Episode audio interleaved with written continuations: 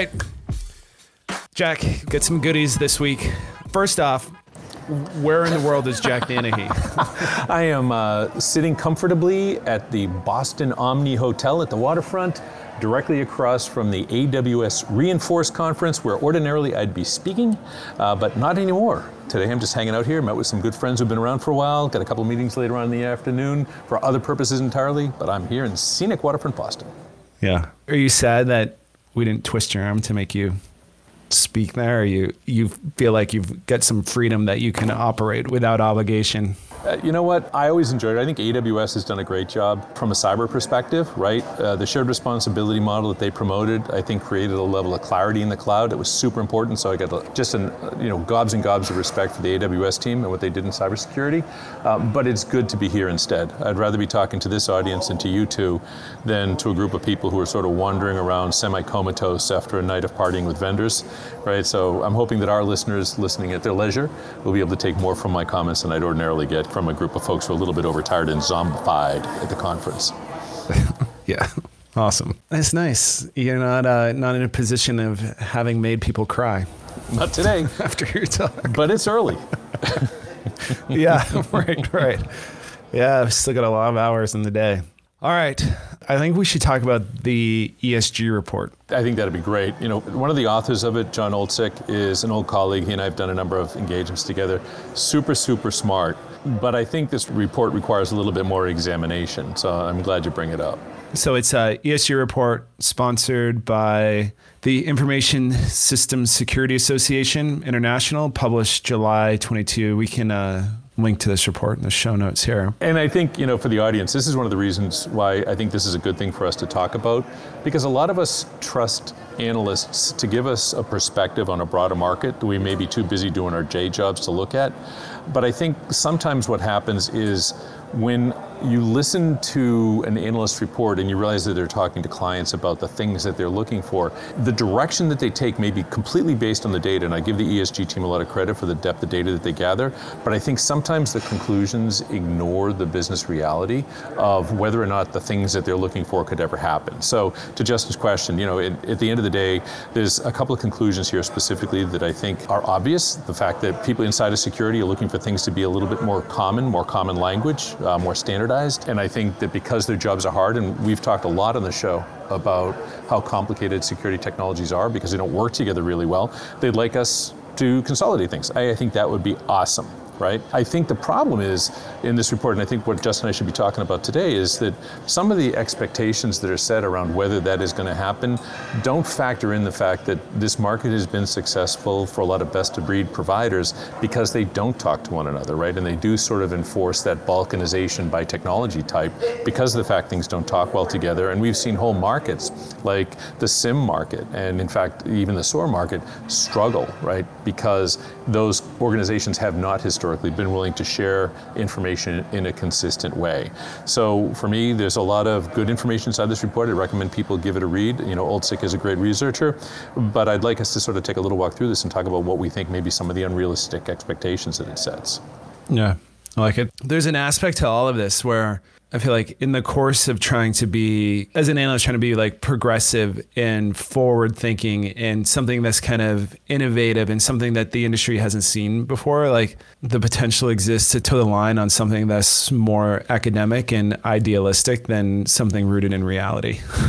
you know, which I think this one person's opinion I think some of these bullets that are kind of like articulated in this report are that. And so the report was an interview of 280 cybersecurity professionals, and I would characterize some of the results, at least as I'm reading them here, the accumulation of research to be more like pie in the sky. Like if I could wave a magic wand just after like having world peace and solving world hunger, I would want security professionals want more industry cooperation and technology standards. Well, you know, I think that's the fourth thing, right? The third thing of your magic wand, I want that ever refilling beer mug that Thor has at the end of one of the Avengers movies so that it never goes empty. So if we could do that right after world peace, that'd be awesome. But prior prior to this yeah. actually happening.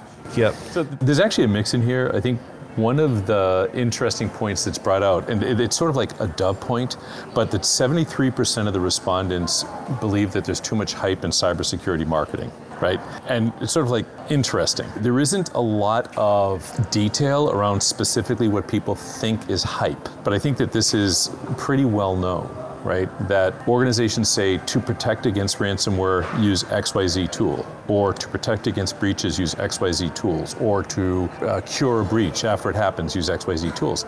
And the, I think in this case, hype is not that the tools don't do something important, but rather that the application of the technology is not going to be as broad a solution to the problem that they're saying that they solve as they think it is, right? So they're covering a portion of the waterfront really, really well, but I think perhaps that a lot of the consuming community, the, the customer community, expects it to do more than it does because there is very little transparency in a part a lot of organizations' marketing about the things that they don't do. They talk a lot about what they do do, but they don't express to their clients and to the marketplace those things that they're not going to be so good at. And security is, by its nature, this sort of whole cloth kind of problem. Yeah, I mean that's kind of the the way of the world. I mean, there's so many examples of that, but this one specifically is um then I'm making a broad statement here is like vendors over kind of overspeak of like their capabilities, and there's oftentimes like little consideration given to actual security engineering, and most of the security engineers I know at this point can kind of see through it, right? Mm-hmm. It's saying vendors make these promises, basically saying, you know, hey, sign up for our stuff like sign up with our platform and we're going to stop all breaches, right? Or we're going to absolutely secure all your information. But anybody who's been doing security engineering for more than five minutes is going to know, be like, this, you can't talk in absolutes because you don't know my environment and you don't know other technologies or other political factors that might be at play that they're going to make that not true. So yeah, I, th- I just feel like there's, there's a lot of people that see through it, and like you know, it just makes me think like for those listening, like you know that I'm a big English Premier League fan, right? And like every year, there's new players that come into the league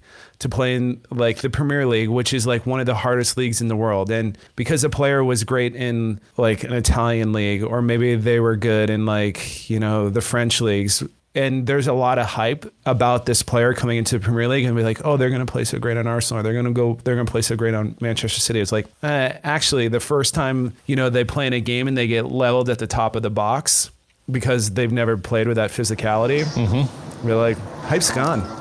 they're, they're not. They're a good player but not in this venue and not in this setting, right? Like it's just super competitive. You know, hype's out the window. I think this is a, a great freaking example that you unintentionally provided, as so often happens, right? So just think about that, because as you're talking, I'm hearing like blah blah blah soccer, right? And so I have no idea what you're talking about until you get to the end of it, and then I put it all together.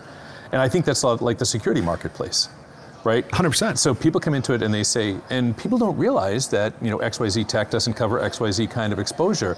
And because the audience doesn't really understand it very well, all they hear is that first statement you make, which is that the awesome goalie from the Italian league may get their ass handed to them because of the greater physicality inside the Premier League, right? And so for me, like, yeah, you take away that thing, but it took you as someone who really understands what you're talking about to express it in a way that that average customer will be able to internalize and understand. So I think that that's pretty cool. You know, there, there's another side of this. Well, it's really loud here in the hotel. Um, it sounds like a kindergarten class just walked in there. It is. These are the younger participants, I think, in the AWS conference. They're getting prepared for um, Reinforce 2027 or 2029 or something. I don't know. Um, no, but but I was just thinking though, as you was, were expressing it, some of what we see happening in other forms of defensive technologies is there is sort of a legal requirement for more transparency and exposure. Right? We all watch, you know, television occasionally. We all see advertisements or hear advertisements about medications that are meant to solve particular illnesses, and at the end, there's this litany of things that it doesn't do well and a litany of things that it may do unexpectedly that cause harm, right? And so there's this expectation in pharmaceuticals that you're going to be forthright about not just the goodness you're going to provide, but also the goodness you're not going to provide and some of the badness that can actually happen.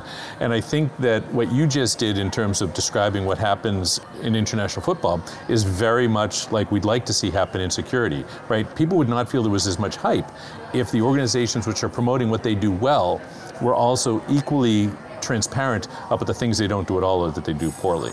So, you know, sort of as, as an opener to this report, I think that that's a nice way to start. But I think I'm going to apply the same language now to this report right? Because that little bit of factuality was pretty good and pretty helpful.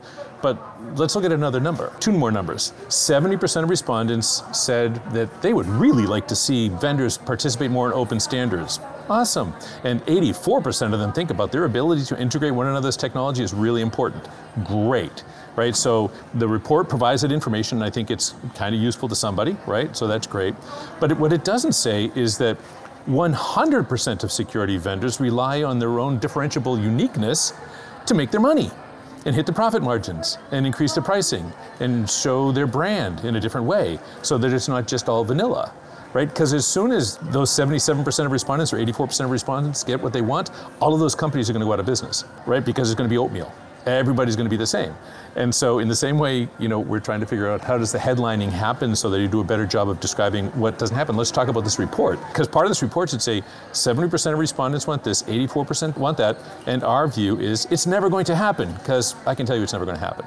Yeah, well, I can give you a very real example of what you just talked about and why it's never going to work. So this is um, I'm a couple technology versions back here. But for those familiar with Splunk as a technology tool, right? They're a security analytics and a log aggregation tool. One of the things that we commonly aggregate is vulnerability management data from like a Tenable or Qualys, right? The way Splunk works is it collects all of the logs into an index, and that index stores those files locally, right? Totally makes sense. That's native functionality. But in order to ingest Tenable information, Tenable has blocked the ability to download the log files. Rather, what they've provided is an API to read in the vulnerability information. Seems fine, seems like it could work. You can still see the vulnerability information within Splunk. The issue is that technical tenable vulnerability information is not written anywhere within Splunk. So the moment you turn off Tenable, all of the vulnerability data disappears because it's not written anywhere. It's just read in. The reason Tenable did that, again, I'm a, I'm a couple revisions back, it was at the time they're trying to sell their own log correlation engine, their own LCE. And if they allow other SIEMs to ingest their information and do interesting things with it and create interesting dashboards, Tenable would cannibalize their own log correlation engine. And to your point, they would not sell their own software on the gratuitous journey of having open standards that everybody can subscribe to. So while I'm also in the camp of saying, like, I would love to see open standards, the reality is capitalism will forever prevent that from happening. right on. And remember that capitalism is what is going to fuel that next version of Tenable or Splunk or Qualys or whomever else to do the next awesome thing that we all need right? So it's not just, I think sometimes we think of capitalism as relating to the way that people put money in their pockets, but capitalism is also the, the way that we invest in new technologies to make things better. And so if part of the growth in cybersecurity is based on these organizations' capacity to generate a captive customer base, right, that allows them to invest and do better things, then I think that that's, that's an important part of that ecosystem that would be overcome by these sort of recommendations. And just to sort of focusing on that word recommendation just for a sec, if you actually read through the ESG conclusions, you'll actually see that the respondents were saying, I'd like to see this. It's an important characteristic. I feel that, right? These are actually in the language of the conclusions. You'll notice none of them are saying, I won't buy it without. Right, and I think that that's a really, really important point of differentiation as you read through this analyst report or read through a Gartner MQ or a Forrester Wave, whatever. You know, looking at what the clients are saying they want is really awesome, right? Again, I want a holographic user interface, right? Not going to get it so just because I want it doesn't mean it's going to be translated into the way that the market develops. And I would hope that as people read this kind of report, they don't begin overvaluing that shared interoperability as more important than the core capability of these individual product and vendor platforms to deliver on the value proposition that they're promoting in their potentially overhyped marketing, but that they do one thing really, really well, right? And so I would feel badly if somebody came in with a perfectly open platform that communicated and integrated everybody else, and everything was sort of like crap. But because marketplace misread these indicators, they thought that was the most important characteristic. I, I, agree with you. It's an important distinction. A lot of these are kind of seemingly in the report they're articulated as nice to haves, but clearly not saying people won't shop for them if they don't have them. So, right. so as, as we think about sort of what are our conclusions from this, right? We, the positive readers of all these things, right? And always trying to come out at the end of a pwned episode with something that's good. You know, I think one of the things that I pull out of this is that there's one of the reports that said that most of these folks believe that many of today's security products are too complex right? And that the vendors themselves, because of the lack of interoperability, are not making it easy to do security. And I can't gainsay any of that. But I think that as opposed to saying that you change the core business model of software companies, of technology companies, to make them all play well to each other and de- decrease the differentiability, I think it speaks to the fact that there are organizing principles that can bring these things together without forcing those companies to lose their initial distinctness of product and their marketability and profitability, right? And that is either service providers providers or new platforms that can find ways to combine this information using a common language, using a common set of analytics for individual features associated with each one of these products. So that if someone does want to do, in your example, they want to take in data from Tenable and maybe they want to take data in from their WAF and they want to take data in from their endpoint solution, they can weld it all together because while they're still complex individual solutions, maybe all I need is a little bit of feature from each one of those things. And an integrating platform doesn't have to be as robust about each one of those technologies, nor does each one of those technologies have to have a robust analytics platform. And instead, the client gets the best benefit of being able to combine that information in a way that is bespoke, right? That's custom to the way they care about it. And now we solve this complexity problem that's highlighted in the ESG report.